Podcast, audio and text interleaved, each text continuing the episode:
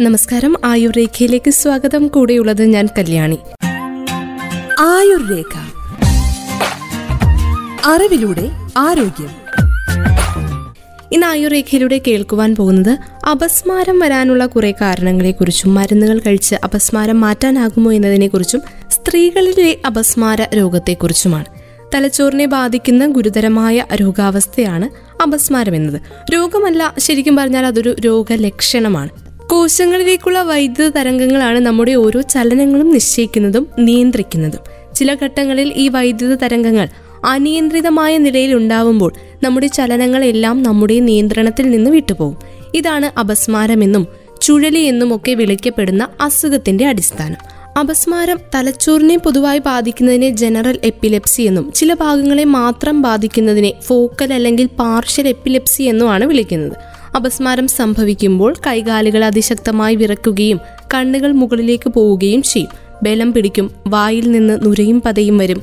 അറിയാതെ മലമൂത്ര വിസർജനം നടക്കാം നാവ് കടിച്ചു മുറിക്കാം ഇതൊക്കെയാണ് പൊതുവായി കണ്ടുവരാറുള്ള അപസ്മാരം. ചുണ്ട് മാത്രമല്ലെങ്കിൽ ശരീരത്തിന്റെ ഒരു ഭാഗം മാത്രം ചലിക്കുക തുടങ്ങിയവയാണ് പാർഷ്യൽ സീഷറിൽ കണ്ടുവരാറുള്ളത്. ചുറ്റുപാടുകളിൽ നിന്ന് കുറച്ച് സമയത്തേക്ക് പൂർണമായി വിട്ടുപോകുകയും പിന്നീട് അതേക്കുറിച്ച് ഒന്നും ഓർമ്മയില്ലാതെ വരികയും ചെയ്യുന്നതാണ് കോംപ്ലക്സ് പാർഷ്യൽ സീഷർ എന്നത്. ഇങ്ങനെ പലതരത്തിലുണ്ട് അപസ്മാരങ്ങൾ. ചില ഘട്ടങ്ങളിൽ കുട്ടികളിൽ കണ്ടുപിടിക്കപ്പെടാതെ പോകുന്ന രോഗാവസ്ഥയാണ് ആബ്സെന്റ് സീച്ചർ എന്നത്. പഠിത്തത്തിൽ പിറകോട്ട് പോവുക പറയുന്നത് കേൾക്കാതെ തുറച്ചു നോക്കിക്കൊണ്ടിരിക്കുക ചോദ്യങ്ങൾക്ക് പ്രതികരണം ഉണ്ടാവാതിരിക്കുക തുടങ്ങിയ ലക്ഷണങ്ങളാണ് ഈ അവസ്ഥയിൽ കാണാറുള്ളത്. പിറന്നു വീണ കുഞ്ഞു മുതൽ ഏത് പ്രായത്തിലും അപസ്മാരം വരാം. നവജാത ശിശുക്കളിൽ ഓക്സിജൻ കുറഞ്ഞു കഴിഞ്ഞാൽ ഷുഗർ കുറഞ്ഞാൽ സോഡിയം കുറഞ്ഞാൽ കാൽസ്യം കുറഞ്ഞാൽ ഒക്കെ അപസ്മാരം വരാം. സ്കൂളിൽ പോകുന്ന പ്രായത്തിലുള്ള കുട്ടികളിൽ പനി വരിക അതിനുശേഷം ഇരുപത്തിനാല് മണിക്കൂറിനുള്ളിൽ അപസ്മാരം വരിക ഇങ്ങനെയൊക്കെ ചിലപ്പോൾ സംഭവിച്ചേക്കാം. മൂന്ന് മാസം മുതൽ ആറ് വയസ്സുവരെയാണ് പനിയോടൊപ്പം അപസ്മാരം വരുന്ന രീതി. പനി വന്നാൽ ഊഷ്മാവ് കൂടാതിരിക്കാനുള്ള മരുന്നുകൾ നൽകാനാണ് നിർദ്ദേശം നൽകാറുള്ളത്. അപകടകാരിയല്ലാത്ത അപസ്മാരമായാണ് ഇതിനെ കണക്കാക്കുന്നത്. ഈ രോഗാവസ്ഥയിൽ രോഗം വന്നാൽ കുറച്ചു സമയത്തേക്കുള്ള മരുന്നുകൾ മാത്രമാണ് സാധാരണ നിർദ്ദേശിക്കാറുള്ളത്. അതിനു മുകളിൽ വരുന്ന പ്രായക്കാർക്ക് സോഡിയം കാൽസ്യം ഷുഗർ തുടങ്ങിയവ കുറഞ്ഞാൽ അപസ്മാരം വരാം. ബ്ലീഡിംഗ് കൂടിയാൽ തലച്ചോറിൽ മുഴകൾ ഉണ്ടെങ്കിൽ രക്തപ്രവാഹം കുറഞ്ഞു പോയാലൊക്കെ അപസ്മാരം വരാനുള്ള സാധ്യതയുണ്ട്. തലയ്ക്ക് പരിക്ക് പറ്റുന്ന അപകടങ്ങൾ മൂലവും അപസ്മാരത്തിലെത്താനുള്ള സാധ്യതയുണ്ട്. അപസ്മാരം കണ്ടാൽ ഇരുമ്പ് കയ്യിൽ പിടിപ്പിക്കുന്നത് വളരെ വ്യാപകമായി കാണാറുള്ള കാഴ്ചയാണ്. ഇതുകൊണ്ട് പ്രത്യേകിച്ച് ഫലമൊന്നുമില്ല. അപസ്മാരം പരമാവധി കുറച്ച് സെക്കൻഡ്സ് അല്ലെങ്കിൽ ഒന്നോ രണ്ടോ മിനിറ്റ് കൊണ്ട് അവസാനിക്കുന്ന രോഗാവസ്ഥയാണ്. തുറസായ സ്ഥലത്ത് രോഗിയെ കിടത്തി മുറിവുകളോ മറ്റോ പറ്റാനുള്ള സാഹചര്യം ഒഴിവാക്കുകയാണ് വേണ്ടത്. കൂടുതൽ സമയം അപസ്മാരം അനുഭവപ്പെടുന്ന പക്ഷം ഇത്തരം ഇരുമ്പോ താക്കോലോ മറ്റോ കയ്യിൽ പിടിപ്പിക്കുന്നത് ബലം പിടിക്കുമ്പോൾ മുറിവുകൾ ഉണ്ടാക്കാനും സാധ്യതയുണ്ട്. അപസ്മാരം വരുന്നത് കണ്ടാൽ അയാളെ തുറസായ സ്ഥലത്ത് കിടത്തുക. കൈയും കാലും അടിക്കുമ്പോൾ മുറിവുണ്ടാകാൻ സാധ്യതയുള്ള വസ്തുക്കൾ അവിടെ നിന്ന് മാറ്റുക എന്നീ കാര്യങ്ങളാണ് ശ്രദ്ധിക്കേണ്ടത്. കിടത്തുമ്പോൾ എപ്പോഴും ഒരു വശത്തേക്ക് ചരിച്ചു കിടത്തുക. കാരണം നുരയും പതയും വരാനും ഛർദ്ദിക്കാനുമുള്ള സാധ്യത കൂടുതലാണ്. ഇങ്ങനെ ഛർദ്ദിക്കുന്നതും മറ്റും തരിപ്പിൽ കയറുകയോ ശ്വാസകോശത്തിലേക്ക് പോകാനോ സാധ്യതയുണ്ട്. ചിലപ്പോൾ അത് തന്നെ മരണ കാരണമായേക്കാം.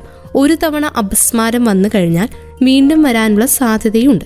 മരുന്ന് തുടർച്ചയായി കഴിക്കാത്തത് കൊണ്ടായിരിക്കാം. എന്തുകൊണ്ടാണ് സംഭവിച്ചത് എന്നത് ഡോക്ടറുടെ പരിശോധനയുടെ കണ്ടെത്തി. ചികിത്സ തുടരുന്നതാണ് നല്ലത്. നിരന്തരമായ അപസ്മാരം വരുന്നത് ഗുരുതരമായ ഒരു അവസ്ഥയാണ് സാധാരണ അപസ്മാര രോഗമുള്ള വ്യക്തിക്ക് പൊതുവെ ഉറക്കക്കുറവ് മരുന്ന് മറന്നുപോകൽ ചെറിയ കാര്യങ്ങൾക്ക് ടെൻഷൻ ആവുക തുടങ്ങിയ സ്വഭാവങ്ങൾ കണ്ടുവരാറുണ്ട്. അപസ്മാരമുള്ള ആളുകൾക്ക് മാനസിക സമ്മർദ്ദങ്ങൾ വരുമ്പോൾ ഉറക്കക്കുറവ് സംഭവിച്ചു കഴിഞ്ഞാൽ അപസ്മാരം അതിന്റെ പേരിൽ വരാനുള്ള സാധ്യതയുമുണ്ട്. പ്രത്യക്ഷമായ ഒരു കുഴപ്പവും ഇല്ലാത്തവർക്കും പലപ്പോഴും അപസ്മാരം വരാം. ഇങ്ങനെയുള്ള സന്ദർഭങ്ങളിൽ ആദ്യം സി ടി സ്കാൻ അല്ലെങ്കിൽ എം ആർ ഐ സ്കാൻ എടുത്തു നോക്കും. രക്തം പരിശോധിച്ചാൽ മാത്രമേ സോഡിയം കുറവാണോ പഞ്ചസാരയുടെ അളവ് കുറവാണോ ഇങ്ങനെയുള്ള കാര്യങ്ങൾ അറിയാൻ കഴിയും. പല കേസുകളിലും സ്കാനിംഗ് നടത്തുമ്പോൾ മാത്രമാണ് തലച്ചോറിലെ ട്യൂമർ പോലുള്ള രോഗങ്ങൾ തിരിച്ചറിയുക.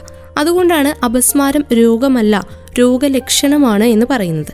വൃക്കയുടെ പ്രവർത്തനം കുറഞ്ഞാൽ ക്രിയാറ്റിൻ അളവ് കൂടിയാൽ പഞ്ചസാരയുടെ അളവ് കുറഞ്ഞാൽ സോഡിയത്തിന്റെ അളവ് കുറഞ്ഞാൽ കരളിന്റെ പ്രവർത്തനം കുറഞ്ഞാൽ തലയ്ക്കകത്ത് രക്തസ്രാവം ഉണ്ടെങ്കിൽ ഒക്കെ അപസ്മാരം വരാം. പല അസുഖങ്ങളുടെയും മുന്നോടിയായി അതിന്റെ ലക്ഷണം എന്ന നിലയിൽ അപസ്മാരം വരാൻ സാധ്യതയുണ്ട്.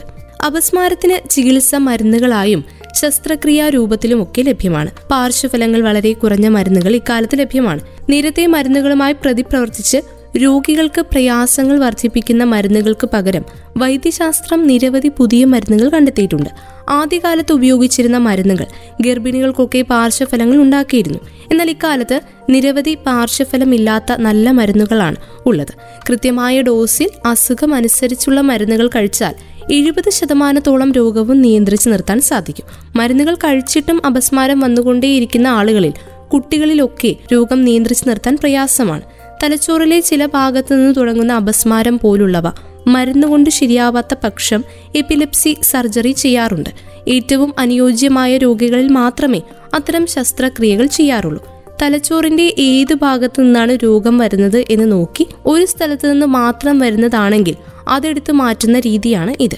ബ്രെയിൻ ഫംഗ്ഷൻ നോക്കാൻ വേണ്ടി നടത്തുന്ന E E G epilepsy M R I തുടങ്ങിയ ടെസ്റ്റുകൾ രോഗനിർണയം എന്നതിലുപരി രോഗനിർണയത്തിന് സഹായിക്കുന്ന ഘടകങ്ങളാണ്.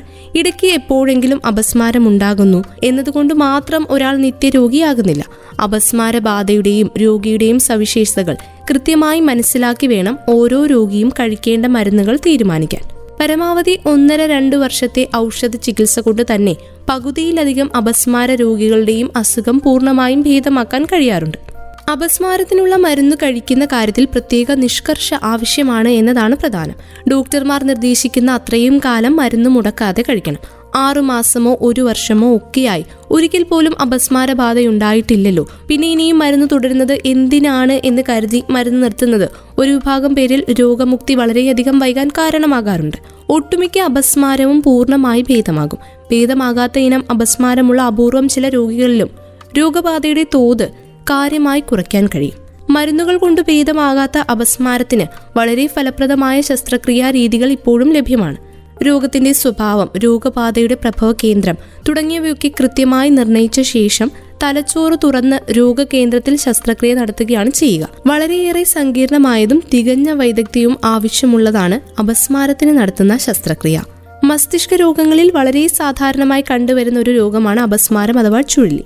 ഏകദേശം ഇരുന്നൂറ് ലക്ഷം വരെ ആളുകൾ ഓരോ വർഷവും ഈ രോഗബാധിതരാണെന്ന് കണക്കുകൾ തെളിയിക്കുന്നുണ്ട്.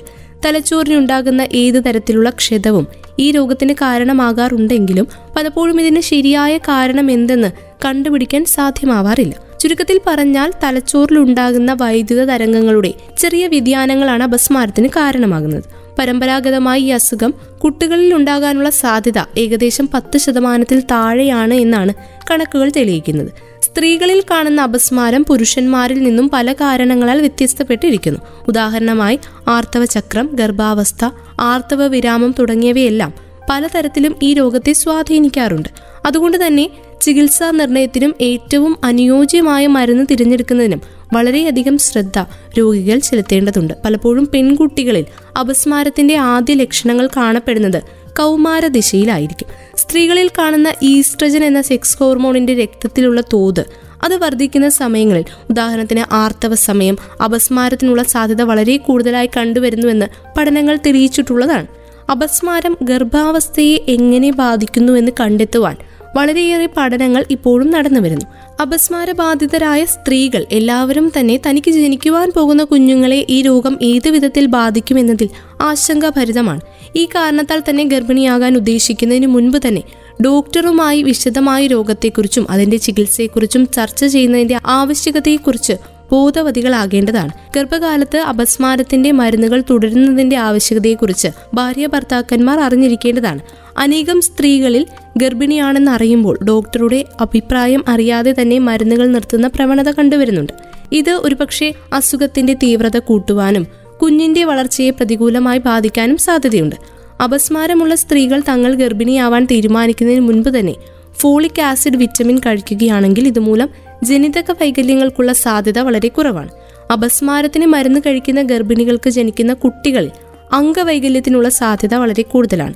ഇതും കഴിക്കുന്ന മരുന്നിനെയും അതിന്റെ അളവിനെയും ആശ്രയിച്ചിരിക്കും. എന്തുതന്നെയായാലും അപസ്മാരത്തിന് മരുന്ന് കഴിക്കുന്നുണ്ട് എന്ന വിവരങ്ങളൊക്കെ ഗൈനക്കോളജിസ്റ്റിനെ അറിയിക്കേണ്ടത് നമ്മുടെ തന്നെ കർത്തവ്യമാണ്. ശരിയായ രീതിയിലുള്ള രോഗനിർണയവും ചികിത്സയും ഈ അംഗവൈകല്യങ്ങളെ ഒരു പരിധിവരെ കുറയ്ക്കുന്നതിൽ സഹായിക്കും.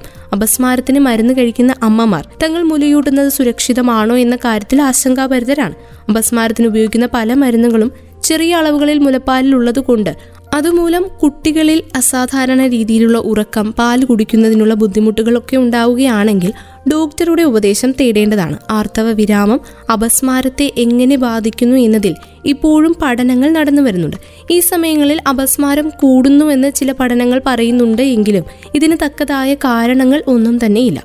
പക്ഷേ ഇങ്ങനെയുള്ള സ്ത്രീകളിൽ എല്ലുകൾക്കുള്ള തേയ്മാനത്തിൽ സാധ്യത കൂടുന്നുണ്ട്. അതുകൊണ്ട് തന്നെ മരുന്നുകൾ കഴിക്കുന്ന എല്ലാ സ്ത്രീകൾക്കും പോഷകാഹാരത്തെക്കുറിച്ചും വ്യായാമ മുറകളെക്കുറിച്ചും ഉപദേശിക്കേണ്ടതാണ്.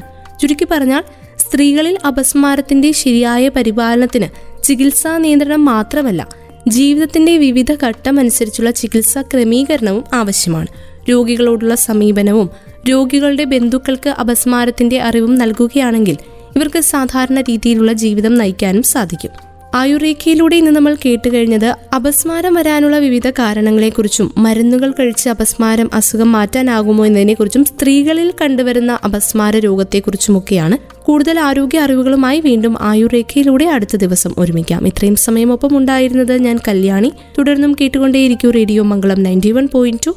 നാടിനൊപ്പം നേരിനൊപ്പം.